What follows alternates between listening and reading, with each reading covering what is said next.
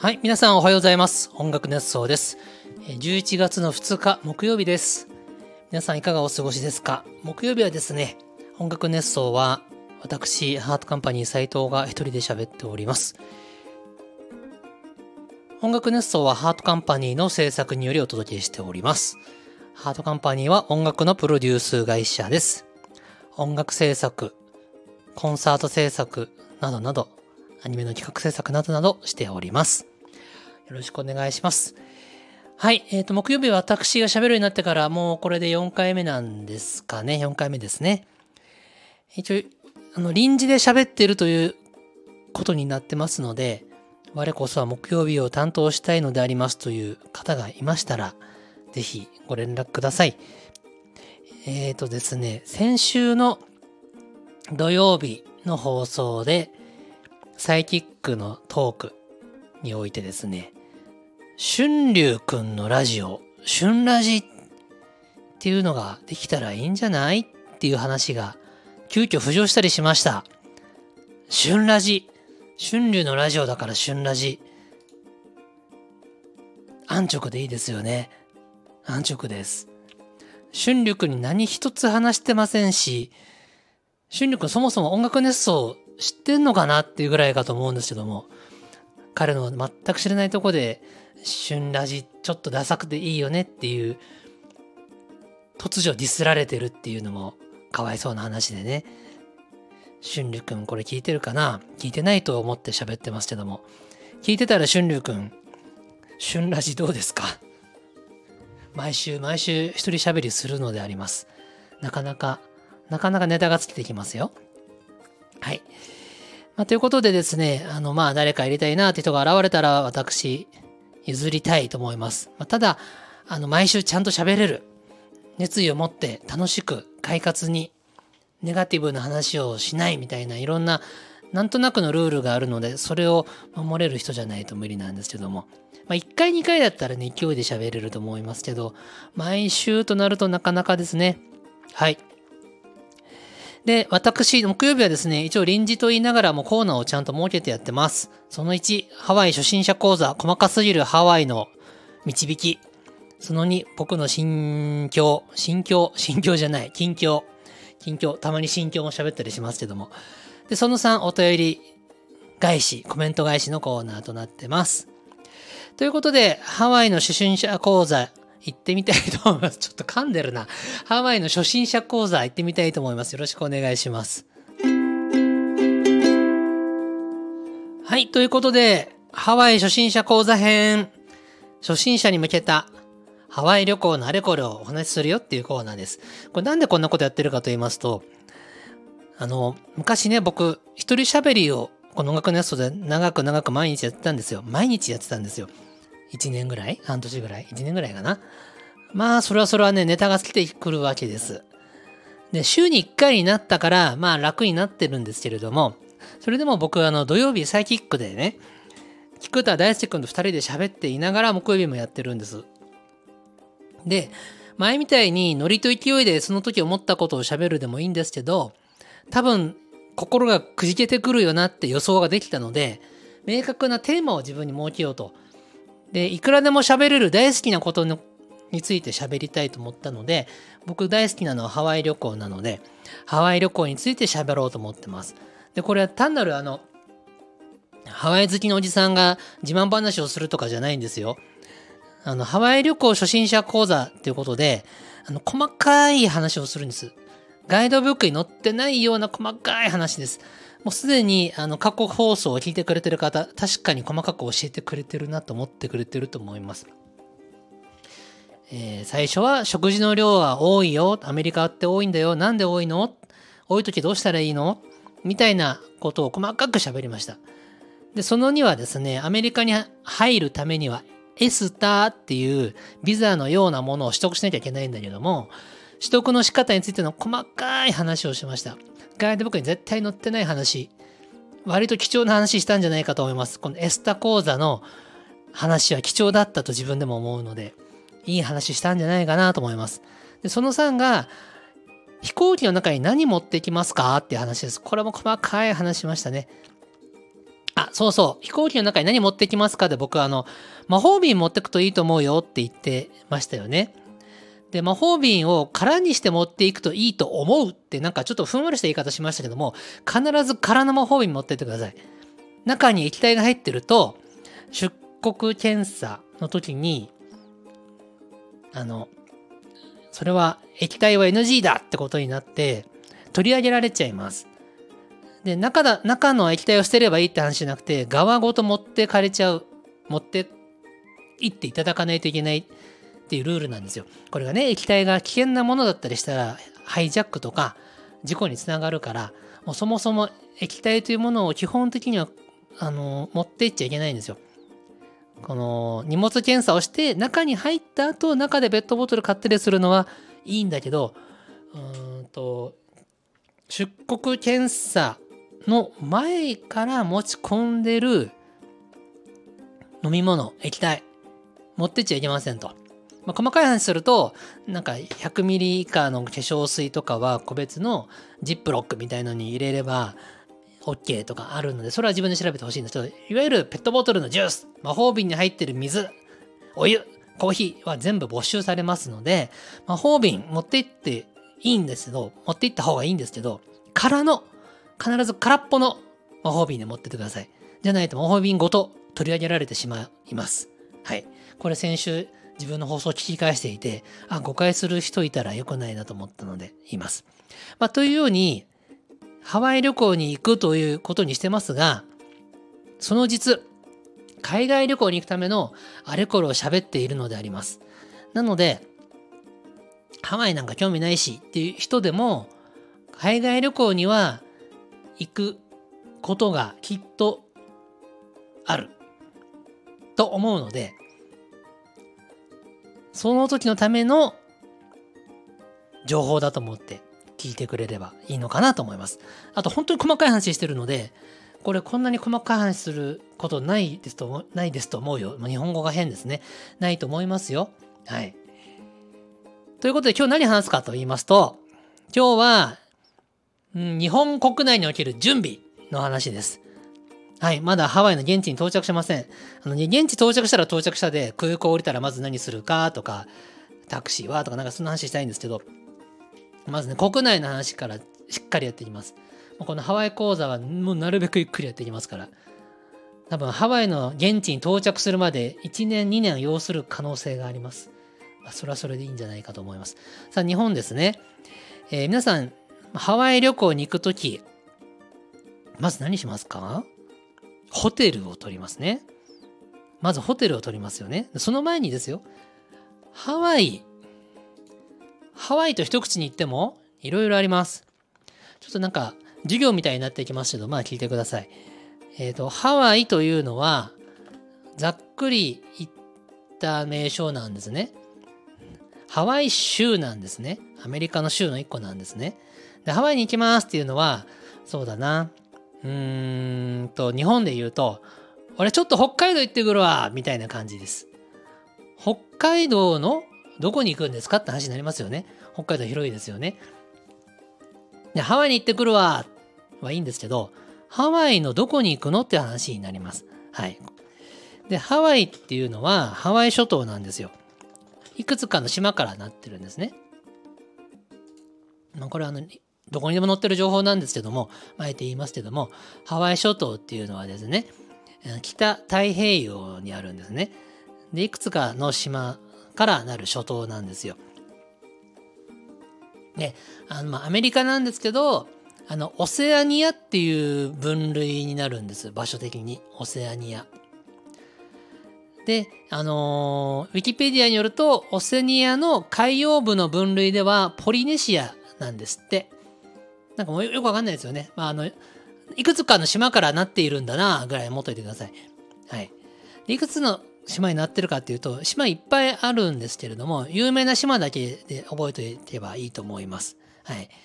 まず、ハワイのそのもの名前がついているハワイ島。これね、でっかいんですよ。一番でっかいので、ビッグアイランドって言います。アイランドっていうのは島ですね。ビッグアイランドって言います。なんで、ビッグアイランドにさ、みたいな話になったら、あ、ハワイ島のことだな。ハワイのハワイ島だな、と。これそうだな。うーん、東京に例えると、東京に行ってきますって言って、東京のどこに行くの？ってなった時にさ、世田谷の三軒茶屋に行くの？とかなるでしょ？で、ハワイ島ってのは東京の東京駅みたいなもんです。ね、わかりやすいでしょ？で、ハワイ島これ一番でっかいです。次が、えー、マウイ島。まあそこそこ中くらい。ちょっとこうマニアックな感じね。で、えっ、ー、と、カウアイ島。これも結構結構マニアックです。あと、モロカイ島。もうかなりマニアックです。あと、ラナイ島。ものすんごいマニアックです。で基本的に旅行者が行くのは、あ、あともう一個あった。ごめん。一番大事な島忘れてた。えー、首都。州都か。州の都。州都ホノルルが入っている場所。オアフ島です。えー、旅行者がまず行くのはですね、オアフ島、ハワイ島、マウイ島、カウアイ島。この4つかな。ラナイ島って人もいるけど、まあ多分、オアフとハワイとマウイとカウアイ島って感じです。で、えっ、ー、と、基本的には、まず、初めてハワイ行く人は必ずと言っていいほど、オアフ島で過ごします。過ごした方がいいです。最初からいきなりマウイ島とか行かない方がいいです。慣れて人が、慣れて慣れてもハワイ何度も行って、オアフ飽きたなーみたいな人が、マウイ島行きます。そうですね。えっ、ー、と、オアフ島っていうのは、北海道でいうとこの札幌みたいな感じです。なんか中心地、繁華街みたいな。で、日本から飛んでる飛行機、えー、ハワイ島に直接行く飛行機もありますが、基本は日本からオアフのホノルル空港、今ね、ホノルル空港って言わないんですよ。ホノルル空港、でもめんどくさいからホノルル空港って言います。ホノルル空港に行くやつ。正式にはダニエル・ K・ 井上空港だったかな？なんで井上さんって名前ついてんの？ってなると、まあこれは話す長いんだけど、あハワイにはあの日系の方々がたくさんいて、その井上さんっていう、ダニエル・ケイ井上さんっていう方は、ハワイでいろんなことを成し遂げた人なんです。この自分で調べてみてね。でその人の名前を取って、えー、ダニエル・ケイ井上空港に何年か前になったんですよ。昔はね、ホノルル空港で分かりやすかったの。今でもホノルル空港って言っても伝わりますから、まあ、ホノルル空港ですってもいいと思います。会話するときは。で現地の人と喋ってて、ダニエル系の上空港がっていう人あんまいなくて、ホノルル空港ね、みたいな。まあ、空港ねって言います。はい。で日本から飛んでるハワイに行く便は、ほとんどがそのホノルル空港に行くんです。で、ホノルル空港があるのがオアフ島なんです。で、オアフ島、オアフ島は、州都があるホノルルがあります。で、一番栄えているその町の名前がワイキキって言います。ワイキキ。これなんかね、あの、ワイキキっていうのは水が豊かみたいな、湧き水がたくさん出るみたいな意味だったらしいんですけども、あの昔ね、ワイキキってところは湿地帯だったの。湿地帯。で、タロイモとか作ってたんですよ。あの、今はね、あの、ワイキキビーチがバーってあって、高級ホテルがずらーって並んでる。これぞハワイな場所がありますよね。あのワイキキビーチね。あそこ昔は湿地帯でタロイモ畑だかだったんですって。だから、あまあ、農作物を育てる場所だったし、まあ、湿地帯ってことは、その、まあ、蚊とかそういう虫もいっぱい湧いてるような場所だったんですよ。それが、あの、埋め立てられて観光地としてやっていくぞってなってホテルを建てたりしていくうちに観光地化どんどんしていって高級ホテルがどんどんやってきて観光客がやってきて今のワイキキみたいになってったんですね。これねハワイの歴史もね調べるととっても面白いです。僕はあんまハワイ好きが高じてあのハワイの歴史の本を何冊か読んじゃったぐらいです。まあその話はまたちょっとおいおい。でえっ、ー、と、ホノルルからワイキキに行くんですね。で、ホノルルは、えっ、ー、と、オアフ島の南の方の真ん中、ちょっと西側あたりにあって、ワイキキは、えー、ホノルル空港からすると少し東側にあるんですね。車で30分ぐらいです。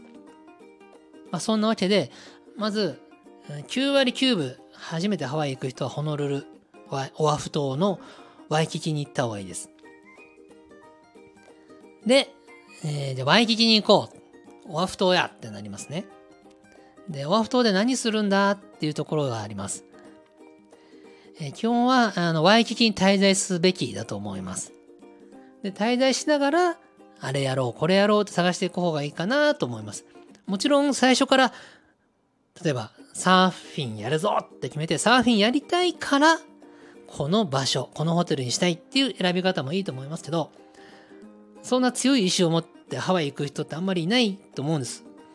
なんとなくね、楽しそうな場所だから行ってみようじゃないですか。まあ旅行って大体そうじゃないですか。多くの場合。で、なんで、まずワイキキに行く。ワイキキのホテルを選ぶ。こっから始めましょう。で、ホテルの選び方なんですけども、えっ、ー、とですね、予算に応じていろいろです。はっきり言うと。あの、めちゃ予算がある人は、いわゆる、あの、リゾートホテル、オンザビーチっていう、もう、その、ビーチに、のすぐ隣に立ってるビル、ビルじゃない、ホテルですね。で、ここに泊まるといいと思います。まあ、高いです。でも高いです。ラグジュアリーなだけあって高いです。ピンキリですけど、ホテルの中のピンキリですけど、基本は高いです。でも、僕が思うに、あの、ハワイに行ってく目的いろいろあると思うんですけど、思い出を作るみたいなことが多分あると思うんですよ。であれば、あの、あんまりケチケチしすぎない方が旅の思い出としてはいいかなって思いますが、まあ、目的は人それぞれなので、ここはもう本当に人それぞれです。え僕の場合はもう旅、ハワイに限らず旅に行くときは思い出をバッチリ作るっていうことにしてるので、普段こう節制して生きてるんですけど、旅の時だけは解放するんですね。お財布解放するんですね。っていうふうにやってます。まあ、というメリハリをつけて生きております。で、あの、オンザビーチのラグジュアリーなホテル、さ確かに素晴らしいです。で、ラグジュアリーなホテルに泊まるんだったら、せっかくだったら、ラグジュアリーなホテルの中でも、中ランク以上の部屋にすべきだと僕は思います。せっかくラグジュアリーなホテルに泊まったのに、すごい低い階層で、っていうか、あの海が見えない側の、街しか見えないシティビューっていうんですけど、シティビュー側の部屋を選んじゃダメってことはないけど、まあ、初めてハワイ行くんだったら、ぜひ、あの、海が見える、バッチリ海が見える部屋にしてください。で、そこの辺に泊まることによって、あ、ハワイって素晴らしいなって思えるはずなんです。ただ、バッチリ海が見える部屋はもちろんちょっと高いので、そこはもうあとはお財布と相談してください。高くなる基準としては、どれぐらい海が見えるか。あのね、ガイドブックとかホテルのパンフ見るとね、いろいろあるんですよ。例えば、シティビュー、さっき言いましたね。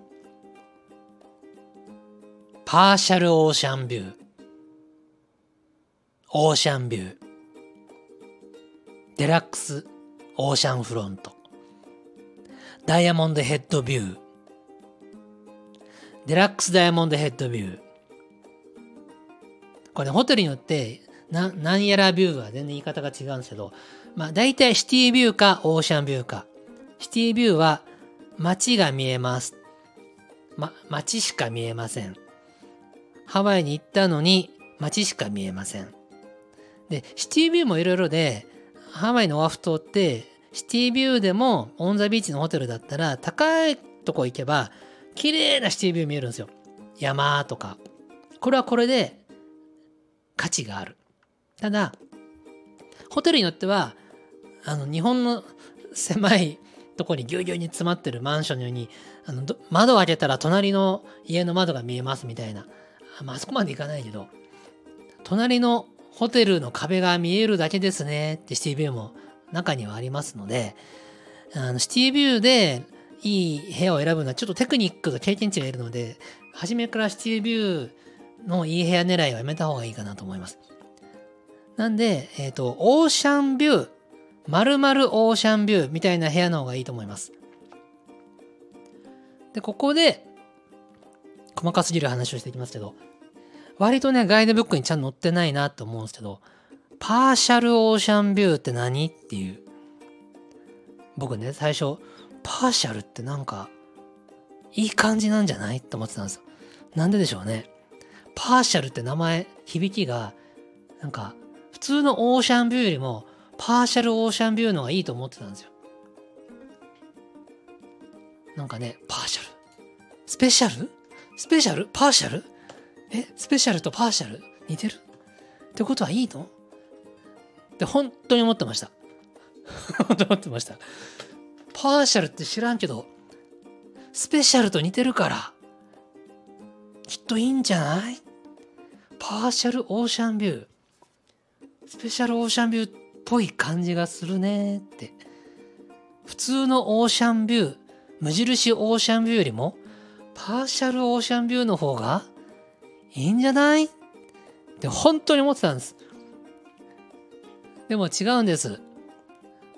日本でパーシャルってあんま使わないでしょ。せいぜい冷蔵庫のパーシャル室でしょ。で、冷蔵庫でさ、パーシャル、なんていうの？パーシャル機能ついてますって言うとさ、なんかいいものついてます感ありません？わかります？パーシャル。パーシャルとチルドとか言いません？新しい最新の冷蔵庫になると、あ、この冷蔵庫はパーシャル、パーシャル室があります。チルド室があります。だからすごいんです、みたいな。え、ってことは、パーシャルというものがついてるというものは、いいものなのだ。って僕思ってたんですね。でも違うんです。パーシャルって何かって言いますと、部分的なって意味なんです。パーシャルは部分的なえ？スペシャルじゃないの？って 思ってたんですけど、もうこの過去の自分にこの放送聞かせてやりたいんですけど、パーシャルね、部分的なオーシャンビューなんですよ。わかりますか？どういうこと？って。つまり、オーシャンビューなんだけど、部分的にオーシャンビューだよっていう。一部分だけオーシャンビューだよ。っていうことなんです。だからね、実際パーシャルオーシャンビューの家に泊まると、え、海見えんの？どこどこ？って見ると、ベランダ？ラナイって言うんですけど、ベランダのことラナイって言うんですけど、ラナイから、ほんの、ほんのちょっと数センチって言い方でもいいかもしれない。なんとかグッて首を伸ばしたら海見える、見えるね、みたいな。え、これ、海見えてますけど、ほんのちょっとですやんっていう。それがパーシャルオーシャンビューです。だからパーシャルオーシャンビューはちょっと安いんです。で、このパーシャルの具合、部分的なの具合も、そのホテルの立地、ホテルの中でもどの部屋かによって、1センチの、1センチってことないか、数センチなのか、数十センチなのか、みたいな差はある。で、そればっかりは、もう、うん。もう、そのホテルにもう何十回も泊まってて、何丸何号室のパーシャルオーシャンビューは、40センチだけど、何丸何号室のパーシャルオーシャンビューは1メートルあるから、私はあっちの方がいいわ。みたいなことができるようになるぐらい、そのホテルに通い詰めればわかるかもですけど、あの、基本的にはわかりません。なんで、パーシャルオーシャンビューになったら、ちらっと海見えますねって部屋だなと思っといてください。なので、パーシャルオーシャンビューを選んじゃダメです。基本的には。安、安いと思いますよ。安くても、パーシャル選ぶぐらいやったら、あの、別のもっとリーズナブルなホテルのオーシャンビュー選んだ方がいいんです。なんで、リゾートホテルのパーシャルオーシャンビュー、あんまり俺良くないと思います。はい。で、次がオーシャンビュー。まあ、普通にオーシャン見えてますよ。ね。で、デラックスオーシャンビュー。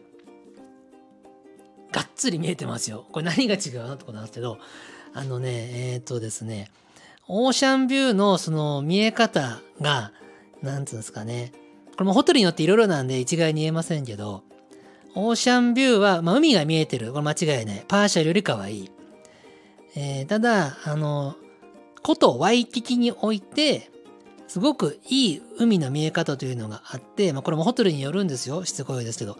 あの、一番いいのは、ワイキキの、こう、三日月状に海岸線がクーって半円を描いていて、その遠くの方にダイヤモンドヘッドっていう山が見える。これが割と、あの、最高級のいいルックス、ビューイングであるとされてます。なんで、ただのオーシャンビューはダイヤモンドヘッドが見えなかったり、そのクーって曲がった海岸線が見えなかったりすることがあります。ことがあります。で、デラックスオーシャンビューはじゃあどんなの？ってなると、これもホテルによるとしか言えないですけど、あの、よりよく海が見える。例えば、オーシャンビューっていうと、まあの、高さでデラックスと差が出ることがあります。海がバッチリ見えるけど、低いフロアのオーシャンビューは、そのヤシの木とか、うんと、まあ、場合によっては隣のホテルが一部かかぶさってるとか、海はバッチリ見えるけど、その中にいろんな、あのー、視界に入る余計なものがある場合がある。まあ、それが悪いわけじゃないですよ。ヤシの木が見えたら、それはそれで南国っぽくていいんちゃう？みたいになるんですけど。で、デラックスオーシャンビューになると、多くの場合、階層が高くなります。フロアが上の方になります。で、海を見る視界を遮るものが何もないことが多い。これがデラックスオーシャンビュー。上の方のフロアになるんです。で、まあ、これ、例えばシェラトンワイキキみたいなホテルになると、あの、ダイヤモンドヘッドがバッチリ見える場所にあるので、ダイヤモンドヘッドデラックスオーシャンビューだったかな？なんかあるんですよ。ダイヤモンドヘッドなんとかオーシャンビューみたいな。で、これはもう間違いなくダイヤモンドヘッドが見えるんです。ダイヤモンドヘッドが見えるのはそんな重要なん？ってなると思うんですけど、これね、例えば河口湖に行くとしますよね。河口湖の、うん、ホテルに泊まるのよね。その時に富士富士山、富士山が見える部屋と富士山が見えない部屋とあった場合、富士山見える部屋の方が価値があるよね。なんか、あ、富士山だ、おお、すげえってなりますよね。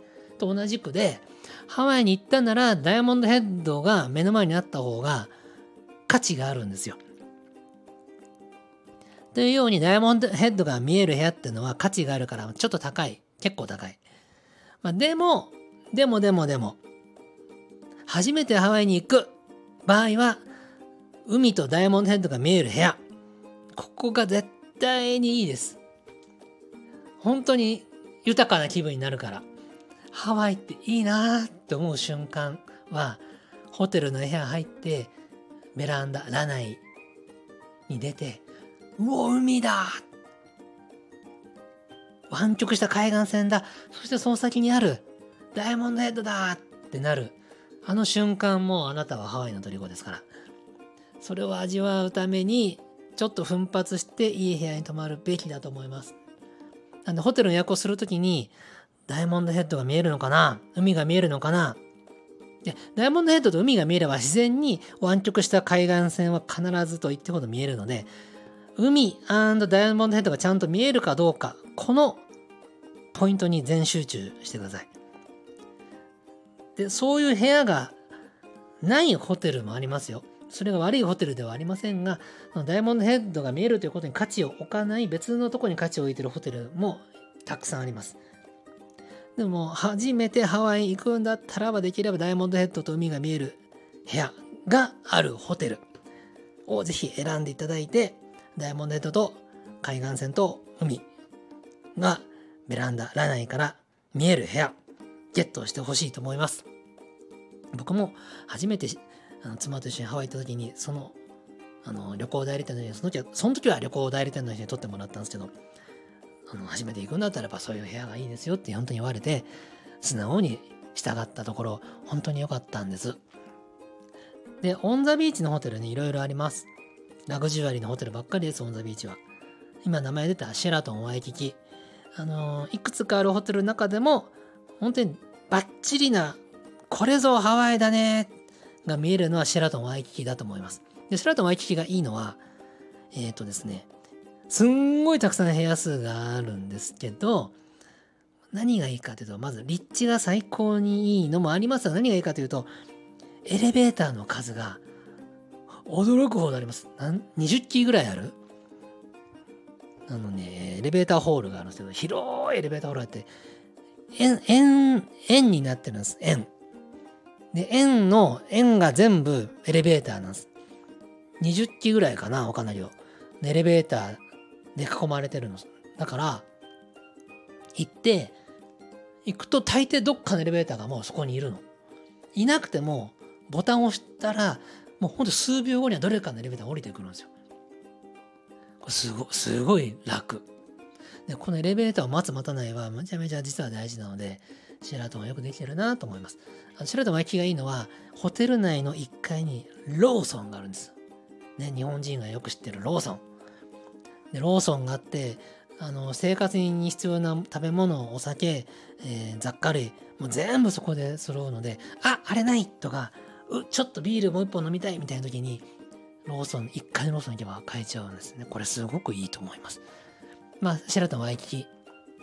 あと、まあ、モアナサーフライダーとか、えー、アウトリガーとか、うんと、ハイアットとか、まあ、いろいろあるんですけども、そこは好みとか値段とか空いてる空いてないとかありますんで、あの、そこは、あの、それぞれチェックして、ガイドブック見たり、ホームページ見たり、YouTube 見たりして、自分はここ好きだなと思うところに行ってください。あの、自分がここ好きだなと思うのを選ぶのが本当に大事です。で、えっ、ー、と、まあ、初めての人はぜひそこ行ってほしいということで、ここで話を終わらせてもいいんですけど、あの、何回目かのハワイになると、ちょっと慣れてくると、オンザビーチのラグジュアリーなホテルじゃなくてもいい、もうちょっと安くてもいいので、あというかハワイに行っていろんなアクティビティをすることが目的だからその海とかダイヤモンドヘッドはもうあんま見なくてもいいんですみたいな割り切りができればオンザビーチじゃなくてちょっと町側に入った町タウン町側ね海じゃなくて町の方に少し入ったとこのホテルあの、本当に、あの、ビュー、ビュー、景色を選ばなければ、今時のハワイでも安く泊まれるホテルあります。と言っても一泊1万5千円とか2万円とか絶対必要なんだけど、それでも安い方なんで。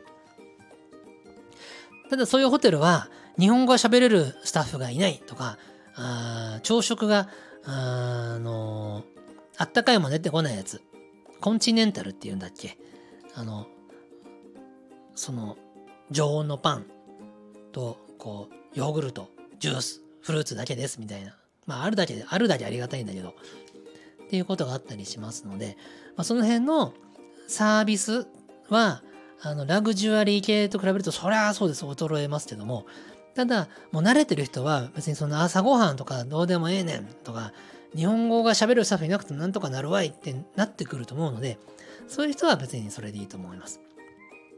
まあ、というように、あの、慣れてきた人向けの話はまたいつか別の時にできたらいいと思いますけども、まずホテル選びからです。ワイキキのどこのホテルにするか。まずそこから選んでいただきたいかなと思う次第です。はい。えー、もう30分も話しております。来週はまたその、ホテルを選んだ後次何したらいいのみたいなところをまた話したいと思いますので、えー、しばらくずっと日本に日本での準備の話が延々続くと思います。えー、ご期待。ということで、えー、今日のハワイ初心者講座はこの辺にしておきたいと思います。どうもありがとうございました。では次は僕の近況に行きたいと思います。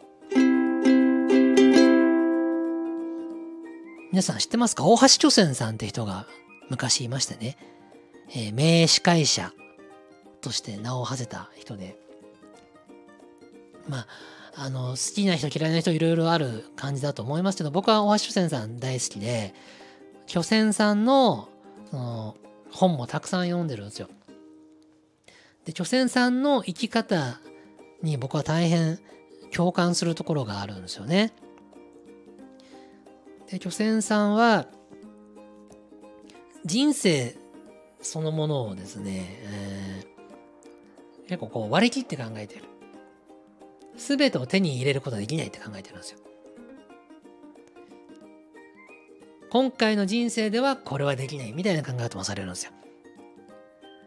例えば、例えばそうだな。うーんと、そうだな。いろんな選択肢がありますでしょ？転職する、転職しない。今回の人生では転職しなかった。これでいいか。って思うこと。じゃあ次の人生あんの？ってなると、わかんないけど、まあそこはもう想像。今回の人生では転職しなかったな。でいいじゃない？って。で、もしも次の人生があったら、その時転職ってことを考えればいいんじゃない？みたいな。そういう考え方をすると。あと、全てを手に入れることができない。これも、巨船さんがよく言ってることで、例えば、うーん、いろんな選択肢が人生なんかにあるんですけど、あれもやりたい、これもやりたいってなると、こう、全部できないじゃないですか。全部できないと、全部できねえなーって悔やんじゃうんですけど、もともと全部なんかできっこないんだよ。全部を手にすることなんか無理なんだって分かった上でいけば、まあ、俺はこの1個手に入れたからいいもんねって思えるっていう、そういう気楽な人生観、思った方がいいんじゃないっていうのが、京先生の考え方で、あの昨今のね、その SNS 全盛の時代においては、この辺が人生の成功と幸せを、ん？うん幸せに感じるかどうかを左右するんじゃないかと僕は思ってるんです。僕ね、最近 SNS を見るのを、特に Twitter、X と Facebook、インスタを見るのを極力やめてます。あの、情報収集するときとか、ニュースを見るときとか、そういう時は使いますけど、なんとなくダラダラダラって見るのを今一切やめてるんですね。今まで見てる何があったかというと、あの人はこんな風にやってるんだ。あの業界ではこうなんだ。っていう風に比較しちゃうんです、僕は。これはあの、新聞、ニュースもそうなんです。新聞ニュースも最近は必要最低限しか見ないようにしてます。一切見ないと、あの、浦島太郎になっちゃうんで、あの、見るは見てますけど、あの、例えば日経新聞とかも昔は、もうすんごい、もうすんごい読んでたんですけど、記事の中も全部なるべく読んでたんですけど、それやめて、まあ、見出しだけパーッと見るとか、えー、気になった記事だけちょっと見るとかにしてます。じゃないと気になっちゃうんです。他の業界ではこんなに景気がいいのに、うちの業界は、とか、SNS 見ててもあの人あんなに仕事いっぱいしてて、忙しそうなのに、僕たちは、とか、っていうように比べちゃうんですよ。比べていいことなんか一個もないんですよね。まあ、あの、比較をして自分たちにできることを探すみたいなマインドも必要なんですけど、どうすぎると、ただただ自分たちのモチベーションを下げるだけなんです。比べていいことってあんまりないですので、そもそも比べる対象から身を遠ざけるっていう作戦を今やってます。つまり、あの、自分の懐に入れる情報は、めちゃくちゃ選ぶってことです。何でもかんでも情報を自分の中に入れない。でここは、あの、もうセンスが必要なので、何にも入れないってなったら何も知らない、何も知らない人になっちゃうので、そしたら仕事も何もできないんですけど、そこは、あの、皆さんちゃんとね、センス持ってやってくださいよ。僕は、今やってるのは、情報、自分の脳、心に入れる情報は相当制限かけてます。本当に必要な情報、今自分がやるべきことに関する情報しか入れないようにしてます。じゃないと気が散っちゃう。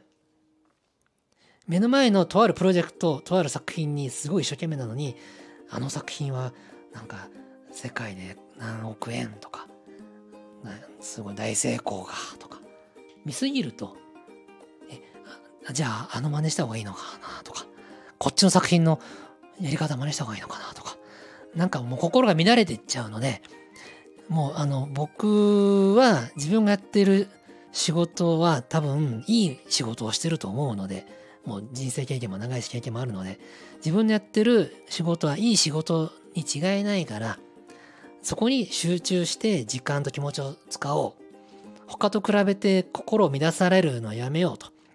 僕は心が弱いので、情報が入ってくると、そっちに自分が今やってる物事と比べちゃう癖があるから、これはもう止めらんない。入ってきたら比べちゃう僕は必ず。だからそもそも情報入れないんですね。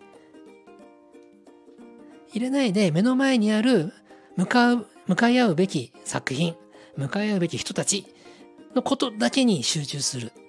それがいいし、それでいいし、それが結果一番成功に近いやり方だと分かったので、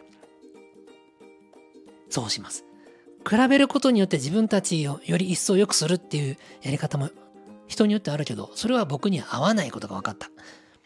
比べて心がざわざわする時間と気持ちはもったいないから比べない。でも比べちゃうから情報を入れない。今そうしてます。これは今僕が48で若い頃にはちゃめちゃに働いて、はちゃめちゃな作品数と人脈とかいろいろがあるから今こうなってるんだと思うので、これが別の人だったら違うんだと思うんですけど、こと私に関しては、情報を遮断してます。あの遮断じゃねえな。強烈に取捨選択してます。これによってようやく最近ちょっと前よりかはあの集中、うん、事業、えー、目の前の事業に対する集中力が高まったと思います。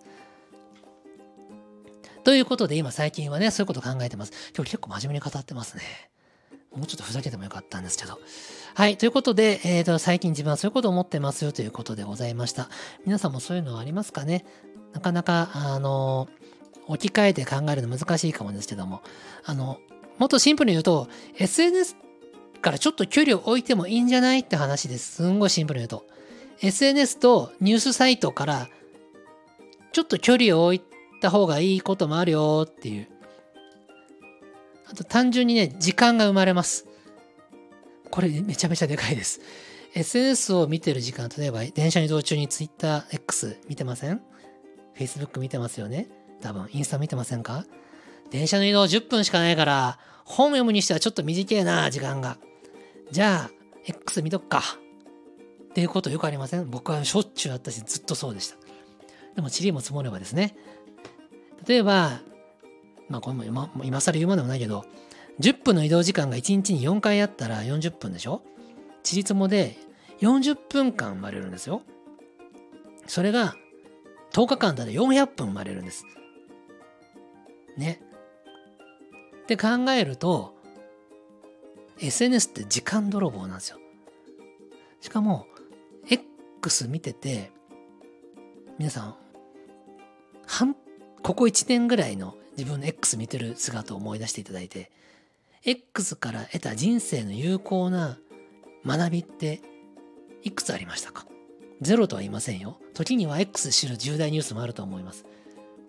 でも、すんごい少なくないですか？少ないんすよ。なんで X を、X を、X は否定してませんよ。X を見る時間っていうのは構結構費やしてますよっていう。僕は最近その分、あの、本を読んだり、まあ、映画を見たりしてます。本を読むと映画を読むことがいいことかっていうのは人それぞれですが、僕にとってはいいことなので、えー、有益です。まあ、そういうふうに、えー、SNS っていうのはものすごい時間を奪うので、あの本当にそもそももう触んない方がいいんじゃないぐらいです。でも、あの、わかりますよ。僕もそうですが、SNS、特に X は、速報性としてはすごいので、今世間に何が起こってるかを知るには最適なツールだったりするのもまた事実。しかし、Twitter から X になったことによって、その拡散力、情報収集とかに使えるツールとしてイメージちょっと変わってきた気がします。昔は Twitter 見とけば世間のトレンドは手に取るように分かった気がします。しかし X になってからアルゴリズム変わったし、いろいろ変わったので、ちょっと世間の流れをつかむっていうものにはふさわしくないかなと思ってます。そのアルゴリズムは独特すぎて、世間ね、みんなが今流行ってることを表すものではなくなっているよね。だったらまだ Yahoo ニュースのトップサイトを1分ぐらいバーって見て、あ、なるほど、今日こうなんだ、よしって終わらすぐらいでいいと思います。1分でいいと思います。中身まで読まなくてもいいと思いますね。見出しだけで大体わかると思うので、まあ僕そんな風に意味やってます。まあ、どうしても気になることだったらそれは深掘りしますよ。この前の谷村新司さんが亡くなった時とかは、もうありとあらゆる谷村新司ニュースを見ましたから、まあそういうのはやりますけどね。まあ、というように、えっ、と、情報の取捨選択、それによって生まれる時間、これをすごい大事にしてますよというお話でした。ちょっと熱く語ってしまいましたが、あの、皆さんの生活にも何かヒントがあればと思います。では次はコメント返しをします。はい、ということでコメント返しです。前回の861回ハワイに持っていくものということで、えー、その回についてのコメントの返しです。えー、クリおじさんありがとうございます。最近クリおじさん、毎回コメント入れてくれてますね。ありがとうございます。もうすっかり馬場さんだけのクリおじさんではなくて、みんなの、みんなのクリおじさんみたいになってきたんではないでしょうか。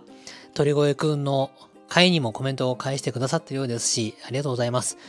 ぜひ、田上会とか、まあ、返してくれてるのかな？他の回にもコメントを返してあげてくださいな。よろしくお願いいたしますよ。はい、黒字さんです。おはようございます。えー、持ち物編ためになります。私は海外に行くときはバックセーフというメーカーのメッセンジャーバッグを使っています。バッグの表面の裏に金属の網網が入っているスリに合いにくい構造のバッグです。なるほど。海外といえばスリですからね。防犯対策大事ですよね。たまにセールやってたりして、たまにセールやったりしているので、そのタイミングで買いました。なるほど、セールね。必ず背中に背負うようにするのではなく、前に抱えるように持っています。その通りです。前に抱えてください。危ないですから。リュックなんか格好のスリの的ですから。気をつけてください。で、えっ、ー、と、飛行機の中ではなるべく荷物を散らかさないようにポーチに必要なものをすべてぶち込んで雑多にならないようにしています。そうですね。僕も一緒です。飛行機の中いかに狭い空間でコンパクトにリッチに過ごすかなので、荷物が散乱しないようにするのがコツだよね。でノイズキャンセリング、ノイキャンはやっぱり必要ですよね。ただ TCO のプレイボタンのために有線のイヤホンを使っていますが、有線でもノイキャンあるんですかねすいません、ありがとうございます。有線のノイキャンってね、どうでしょうあんま、あの、イヤホンで聞いたことないです。やっぱヘッドホンじゃないですかね。ヘッドホンだったら基本無線だけど有線でも繋げるよみたいなのあるので、まあでもヘッドホンわざわざね、持ってくのもあれだから、有線のイヤホンのノイキャンは聞いたことございません。すいません。えっ、ー、と、斎藤さんのおしゃべり本当に癒しです。ありがとうございます。えー、優しい声、だいたい、だいたいガサガサしがちですが、あー、そうですね。今日もガサガサしておりますね、私ね。今日なんでガサガサしてるかと言いますと、これ撮っているのは、このコメントのブロックを撮ってるのは11月1日の夜なんですけど、今日もメンタルが大変大変摩耗しましたので、声が枯れております。メンタルが摩耗するときは声が枯れてるときです。はい。優しい声と丁寧なコメント返し、本当にありがたいです。あ、余談ですが、私は脳の血管に金属が入っているので、空港で絶対に金属探知機でなります。そうか、体の中に金属入ってればそらなるわね。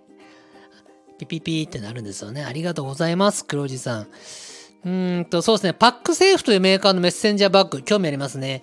僕もちょっとね、海外に持っていくバッグ、あの、自分でこう喋ってるうちに、ちょっとリニューアルした方がええんかな、みたいなことをちょっと思い始めたりしておりまして、あれこれ探しててね、あの、知ってます？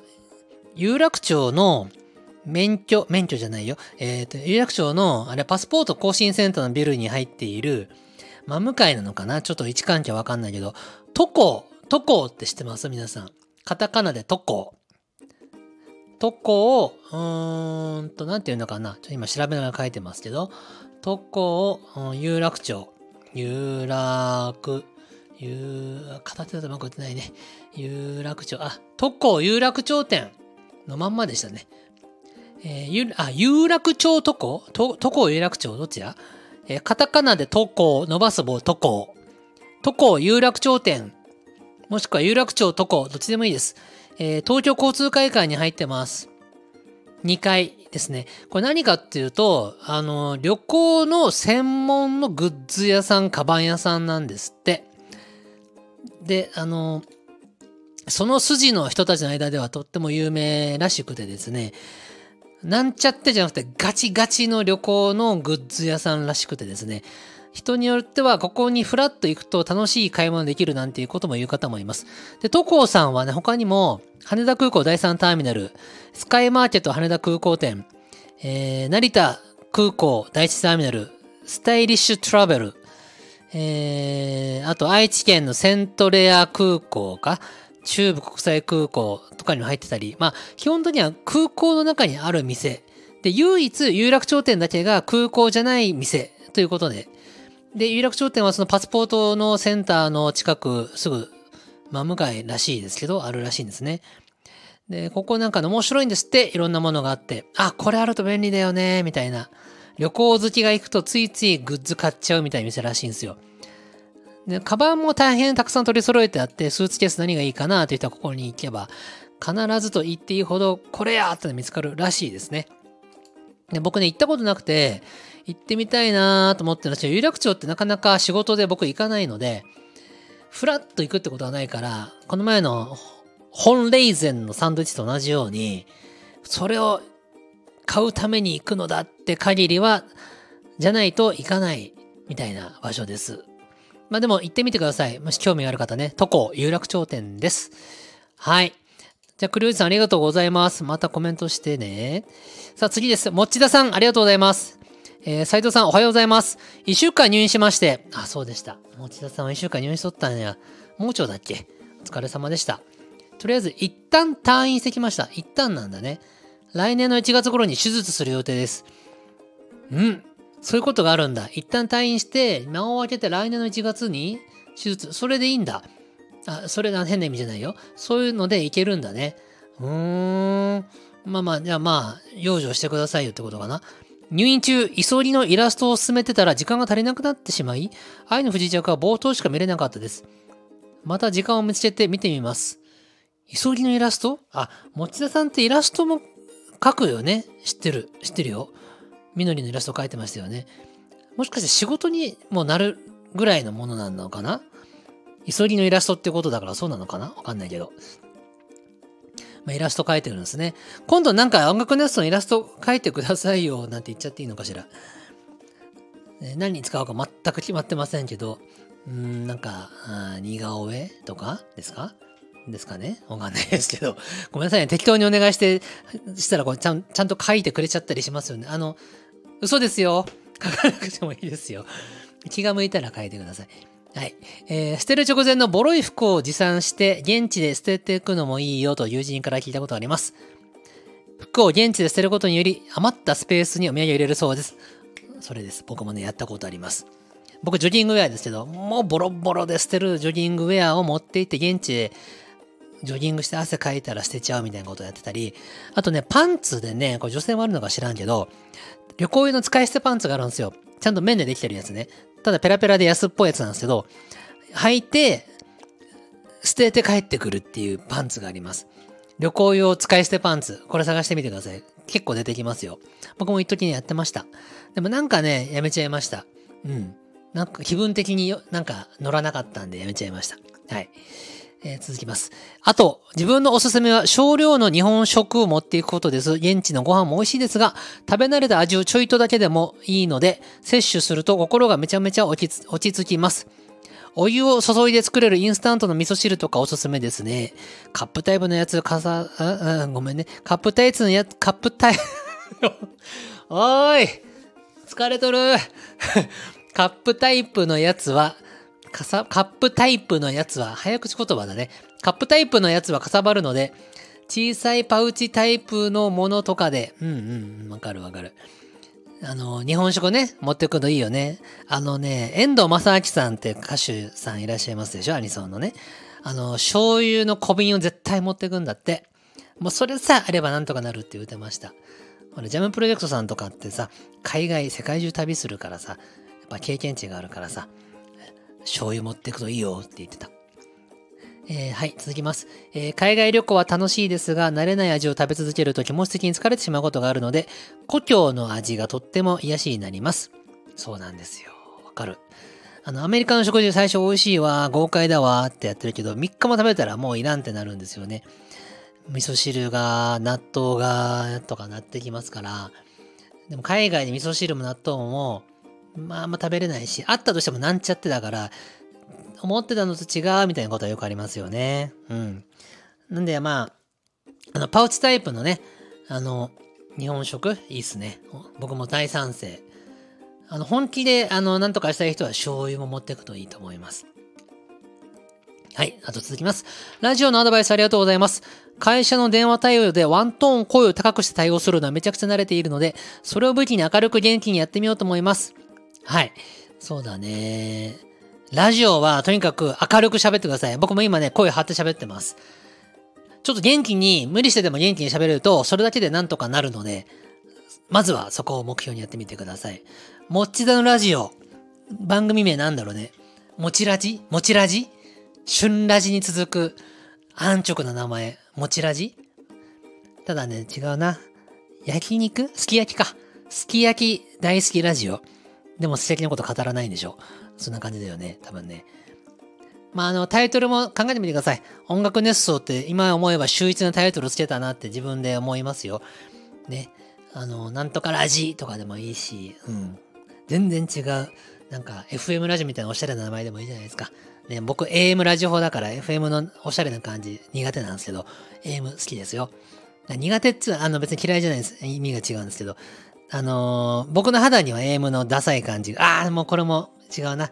良くない言葉遣いした。ダサいってのはいい意味、いい意味で言ってます。あの、敷居が低いね。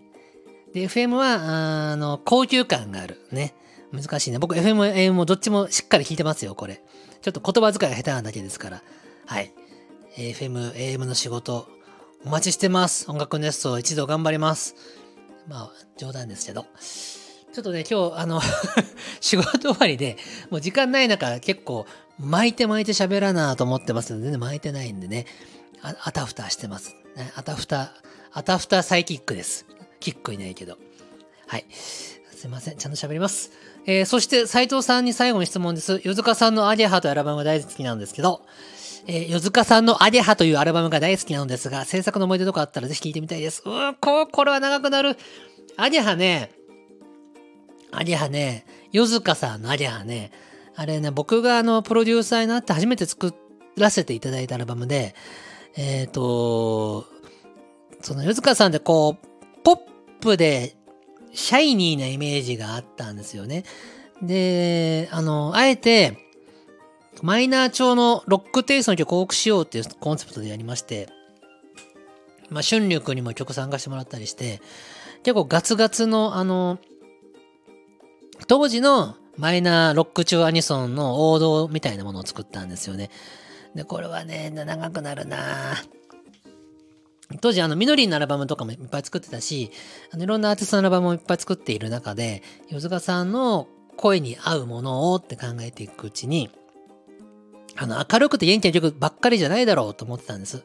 あと、可能性を広げないといけないと思ってたので、明るく爽やか以外のかっこいいものを作ろうということで、アリハを作りました。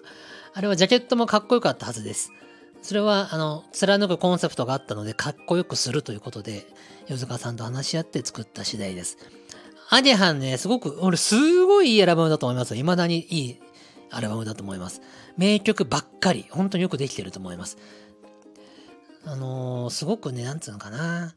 あの、当時の僕のかっこいいアニソンってこうだよねのノンハウがギュギュギュギュッと詰まってるので、ぜひ皆さん、ヨズカ、アゲハで検索してください。聞けると思うんです。これすごくいいと思います。はい。もうちょっと濃く語りたいんだけど、ちょっと今日時間がなくてごめんね。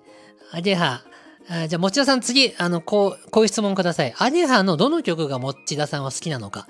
そしたらそれについて私語ります。これでどうでしょう。アルバム1枚語るのはちょっとボリューミーすぎるので、1曲指定してください。それは俺語りますんで。持田さん、アゲハの何が好きか。1曲指定してください。で、持田さん、あの、ハロウィンのお化けプレゼントありがとうございます。これスパチャ的なもんですね。どんどん、どんどんください。どんどんどんどんください。よろしくお願いします。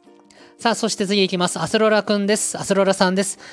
お前、もはやアスロラだな。アスロラって呼んじゃうぞアスロラさんですね。おはようございます。斉藤さんおはようございます。おはようございます。えー、海外旅行で持っていくもの、私は喉飴をおすすめします。そうだね。喉がね、潤った方がいいもんね。決して海外の経験が豊富なわけではないですが、斉藤さんも言われていた飛行機の中での斉藤さんも言われていた飛行機の中に加えてホテルの中やもともと乾燥している地域などもあってカバンにそっとのど飴を入れておくと安心ですそうだねそれもすごくわかる僕も入れてある龍角散のど飴のねあのパウチのやつたくさん入ってるやつを入れてありますえー、カバンの話では、スリに気をつけてとアドバイスがありましたが、そんな話を聞くと改めて日本の平和さを実感しますね。そうです。日本ね、最高ですよ。なんか円が弱くなってるとか、なんか、世界に置いていかれてるとか、なんかネガティブなことばっかりマスコミは言いやがりますが、日本最高ですよ。治安はいいし、ね、お金安くてもいいもの買えるし、えー、物は美味しいし、人は優しいし、まあ、ちょっと細かいこと気にしすぎっていうところあるけど、まあそれはしょうがない。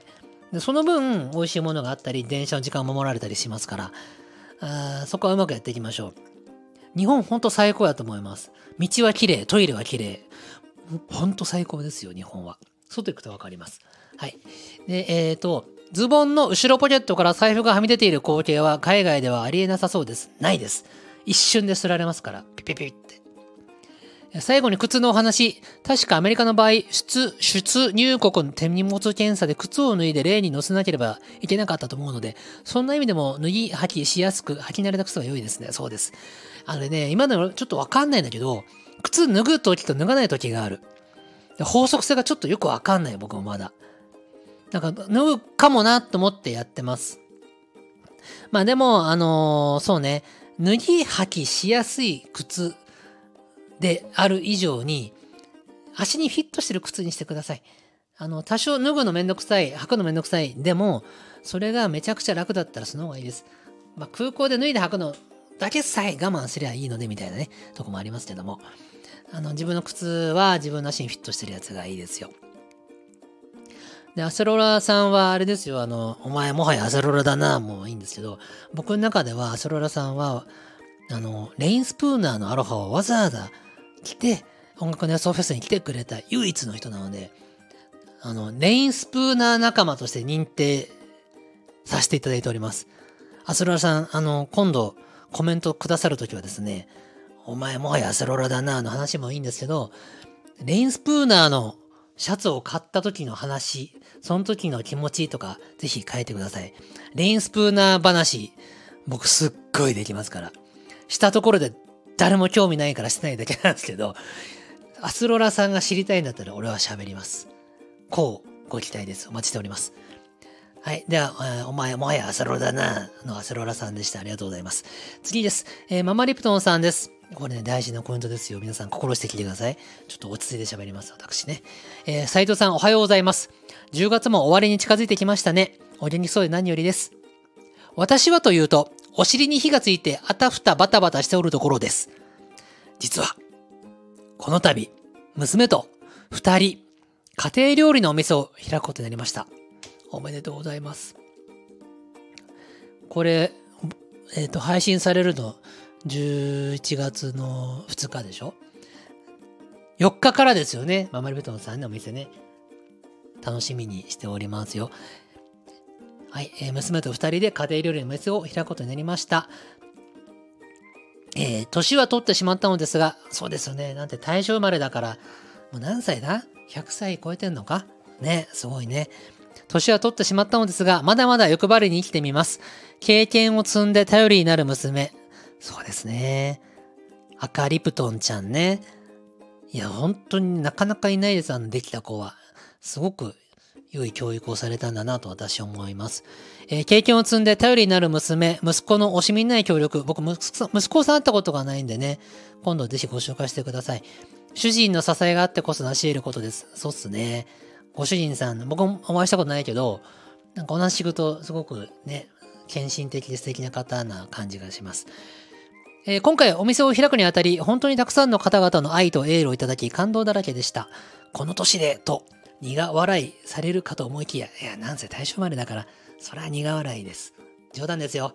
えー、みんな楽しみだ頑張ってと言ってくれました。なんだか忘れていた懐かしい自分もいますよ。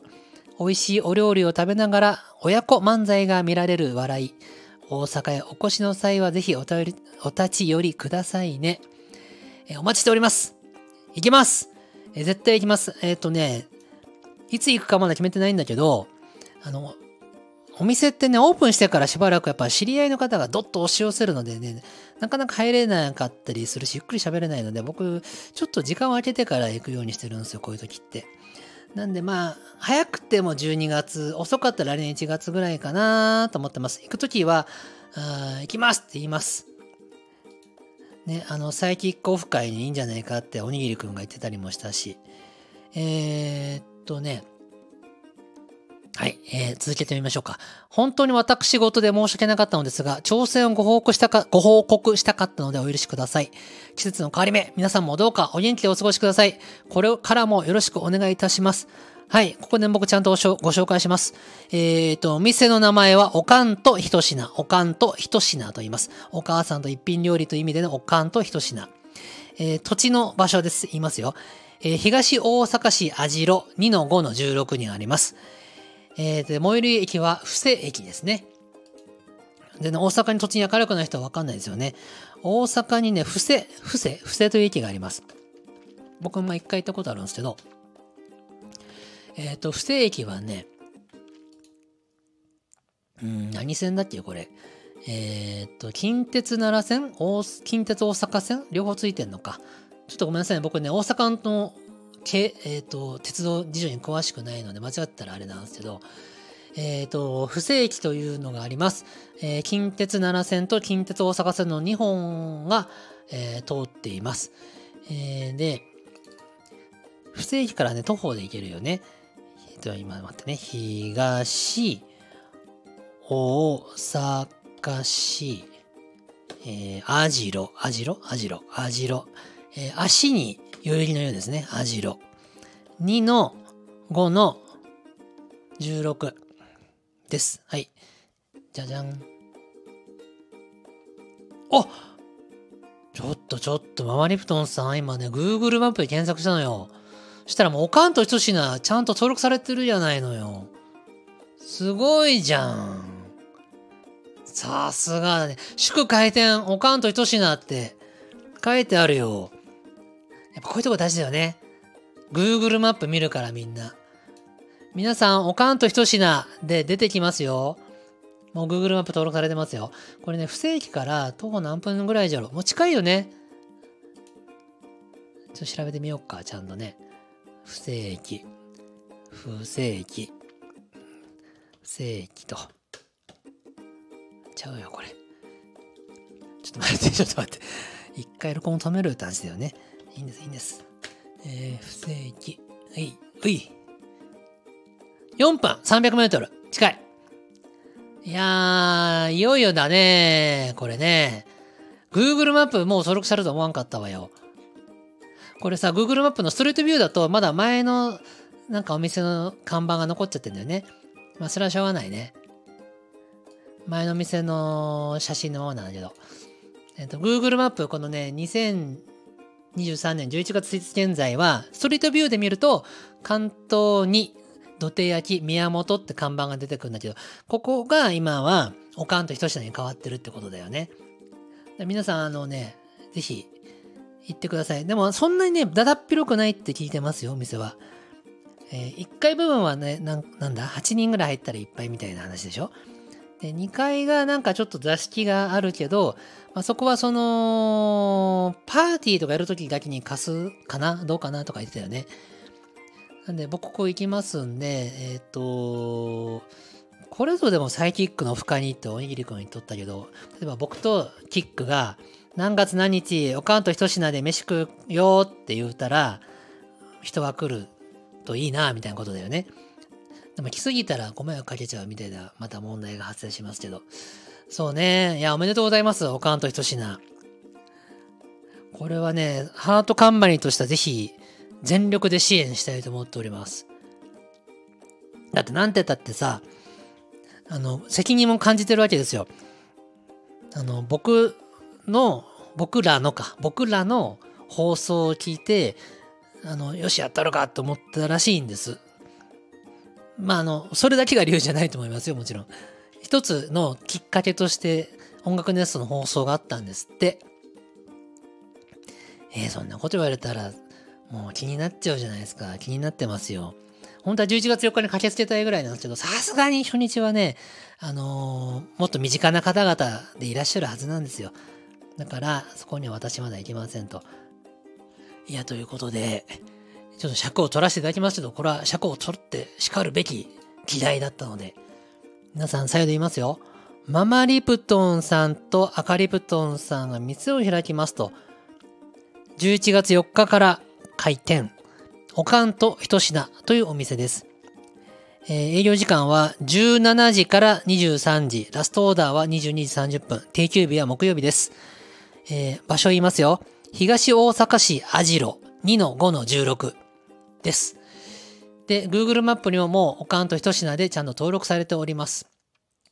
いやー、ついにこの日が来たな最寄り駅は、えっ、ー、と、JR、JR じゃないのか。近鉄奈良線と近鉄大阪線の布施駅。布施駅です。いやー、いいですね。多分ね、美味しいと思うんですよ。あの、食べたことまだないけど、おかんさんの、おかんさん、えっ、ー、と、ママリプトンさんのインスタとか見るとね、料理めっちゃ上手なんで、絶対美味しい。見た目が美味しそうなやつは絶対美味しい。で、なんかね、聞いたとこによると、あれですって、あのー、聞いたとこによるとですよ、えっ、ー、と、店入って、今日なんか食べるもんある？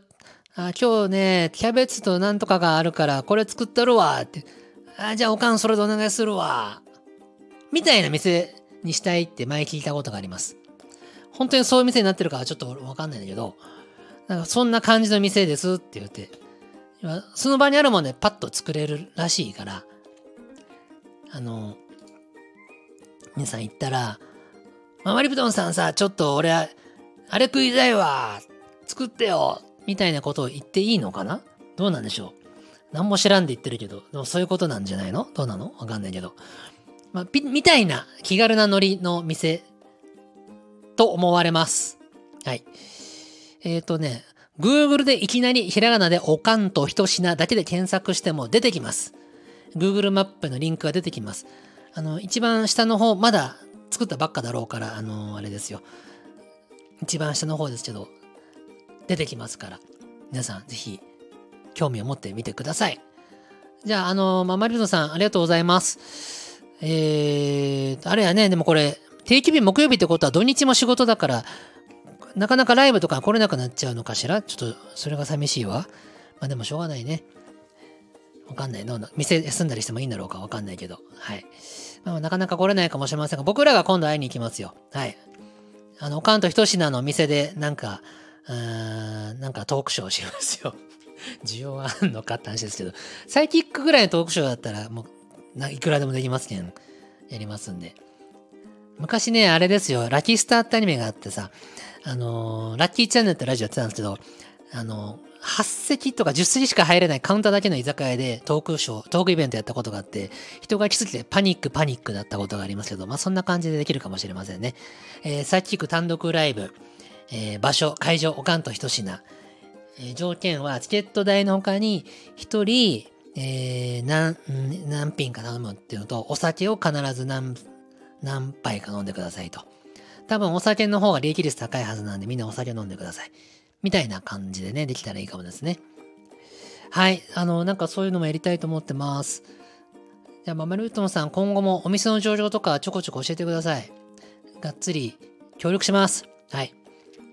ゃ続けていきます。おにぎりさん、おにぎりくんです。ありがとうございます。えー、斉藤さんおはようございます。ハワイに行く時の服装まで教えてくれてありがたい限りです。旅行する時は全力で浮かれてしまう性格で、数年前に沖縄に行った時も、大阪の空港に向かう時からアロハシャツにサングラスに麦わら帽子かぶってました。おー、沖縄ですごいね。まあいいんじゃないかな。斉藤さんの話からすると格好のカモにされる気がするので、行くときは気を引き気を引き締めつつ楽しもうと思います。そういえば木曜一人喋り会には初めてのコメントになると思います。えー、斉藤自身もおっしゃってましたが、一番最初の5月だったかなから始まった音楽熱奏を思い出しながら聞いてました。その時からすると、しっかり斉藤さんに認知していただいたり、写真撮らせていただいたり、オフ会の話まで出ちゃったりと夢のような状況です。これからも一音楽熱奏ファンとして細々とではありますが応援してます。ありがとうございます。えっ、と、まずね、おにぎりくん、あの、いいと思いますよ。格好から入るのも大事です。日本だったら別に全然大丈夫です。海外がやばいんです。あの、ハワイでアロハは全然大丈夫。ハワイはまだ大丈夫。ヨーロッパとか北米とか行った時にめっちゃ浮かれてるとやられますから。確実にやられるんで気をつけてください。特にヨーロッパね、気をつけて、本当に。ヨーロッパね、あのー、ちょっと治安が悪い地区が増えてきたので、よく考えて、えー、服装を考えてくださいね。で北米もね、あの、気をつけてください。ニューヨークとかは安全な地区とめちゃくちゃやばい地区が隣接したりしてびっくりするから、あの、気をつけてくださいね。あと、沖縄に行くんだったらね、アロハも別にいいんだけど、本気の沖縄の人は、えー、カリユシウェアですね。カリユシウェアを着てください。何が違うんかっていうと、柄が違います。アロハシャツは、あの、ハワイ感が強いんですよね。で、えー、に対して沖縄のカリユシウェアは、沖縄でしか咲かない花とか、あの、ちょっとこう、なんですかな、エスニックな感じなのよ、デザインが。これね、わかりづらいと思うんだけど、アロハシャツとカリウシのデザインを見比べていくとだんだんわかるようになりますから。ね。で、えー、しっかり認知されましたねということで、そうですね、おにぎりくんは認知しました。えー、なんかあのー、いつもハッピーな感じがする人だなと思って見てます。おにぎりくんはあと、紅葉をプレゼントしてくれました。50コイン。スパチャ的なやつですね。ありがとうございます。ますますお待ちしております。でおにぎりくんはそうですね、うん、海外旅行、そうだな。浮かれてしまう、浮かれてしまうのはすごくいいと思います。浮かれた方が楽しいので。ただ服装は地味にね、気をつけてください。はい。で、派手な格好したいときは覚悟を持ってしてください。派手な格好をして浮かれるのも時には楽しいものです。はい。そして、えー、千歳楽さんです。ありがとうございます。斉藤さん、いつも長尺な放送お疲れ様です。そんな斉藤さんの861回目の放送を聞いていると、えー、48分08秒くらいから斉藤さんが衝撃発言をしています。月末なんで、振り込め詐欺をしなきゃいけないんだけど、まだ着手できてなくて、振り込め詐欺をしなきゃいけないんだけど、振り込め詐欺を振り込め詐欺。大事なことなんで3回聞きました。何本も収録した後のしゃがれた声で詐欺電話をかける斉藤さんを見てみたすぎます。笑い。誰に電話をかけるんでしょう菊田さんか鳥越さんま、まさかみ、自主規制。もちろん空耳だと思いますが、なんかそう聞こえちゃったので、無駄にしちゃってすみませんでした。いえいえ、大丈夫ですよ。振り込め詐欺をあれだな、俺なんて言ってたんだろう。振り込みをしなきゃいけなかったんだよね。振り込み業務って言ったのかな。振り込み作業、振り込み作業か。振り込み作業って言ったんだ。それが振り込み先に聞こえたんだね。そうだね。いや、そうだね。月末大変なのよ。あのー、小さな会社なんで、いろいろ役割分担しなきゃ、やっぱ、あの、社長がやるべきことが多いのよ、小さい会社って。総務とか、法務、経理、周り。もちろん手伝ってもらってるよ。社員みんなで手伝ってもらってるんだけど、最終的にお金の責任が発生する一番重たいところはやっぱ社長がやってます。私たちの場合は。大変なんだよ、月末。でね、月末振り込みするじゃんか。月初に何が待ってるかっていうと、今度、その、源泉徴収税の納付とかがあるのよ。これ10日までやらないといけなくて、ミスるとペナルティなんですよ。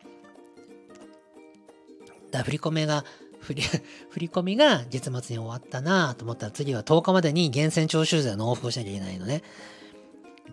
まあ、あの、そんな慣れればルーチン的にできるに大したことじゃないんだけど、うんとね、あるのよ。で、あとは、あの、厚生年金の保険料のとか納付とかがあるから、これもね、あの、社長やってる人だったらわかると思うんだけど、あんまりいないか、いるのか、わかんないけど、こう、国から振り込めって用紙が来てから、期日がまでね、10日ぐらい、もう1週間ぐらいか、もっと短い時もあるか、しかないのよ。これなんとかならんかなっていつも思ってて、あの会社にずっといる人はいいよ。毎日出社する人はいいんだけど、僕みたいに現場がある時はしばらく会社に行かなかったりする時もあるの。行けなかったりする時もあるの。3日4日。で、海外出張なんか入っちゃったらね、長い時だと1週間とか10日でしょ？どうすんだよっていうのがあるので、これなんとかならんかな。もう紙のさ、振込用紙送ってきて、それで税金を納めなさい。はもう古いなと思ってるから、なんかさ、e-tax とかもう EL-tax とか発達してんだからさ、メールとかでさ、あんたとかこの税金納めなさいって送ってきてくれたらさ、インターネットで振り込めるやん？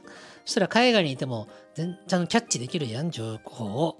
で紙でさ、会社に送られてきて、それであとよろしくはさ、もうちょっとなんとかならんかねっていつも思ってるよね。はい。ということで気がつけば、めっちゃ長くコメント紹介してます。いつものことですけど、今回はママリプトンさんのお店の話があったから特にたくさん喋りました。いや、なんかこういうところから次の人生が始まるのを応援できるっていうのは嬉しいものだなと思っております。ということで、木曜日会、今回もとても長く喋らせていただきました。よろしかったらコメントお送りください。コメントというか、話したいことを送ってください。話します。で、今回実はね、ちょっとギリギリでこのコメントはですね、なんとかかんとか1日、前日の水曜日の夜、なんとかひねり出して取れましたけども、えー、来週はいかがなことになることやらでございます。まあ頑張ってやっていこうと思います。木曜日が春流のラジオ、春ラジになるのかならないのか、多分ならないと思うけれど、まあこうやって言ってるうちにいつか叶うかもしれないので言っとこうかなと思います。では皆さんまた来週。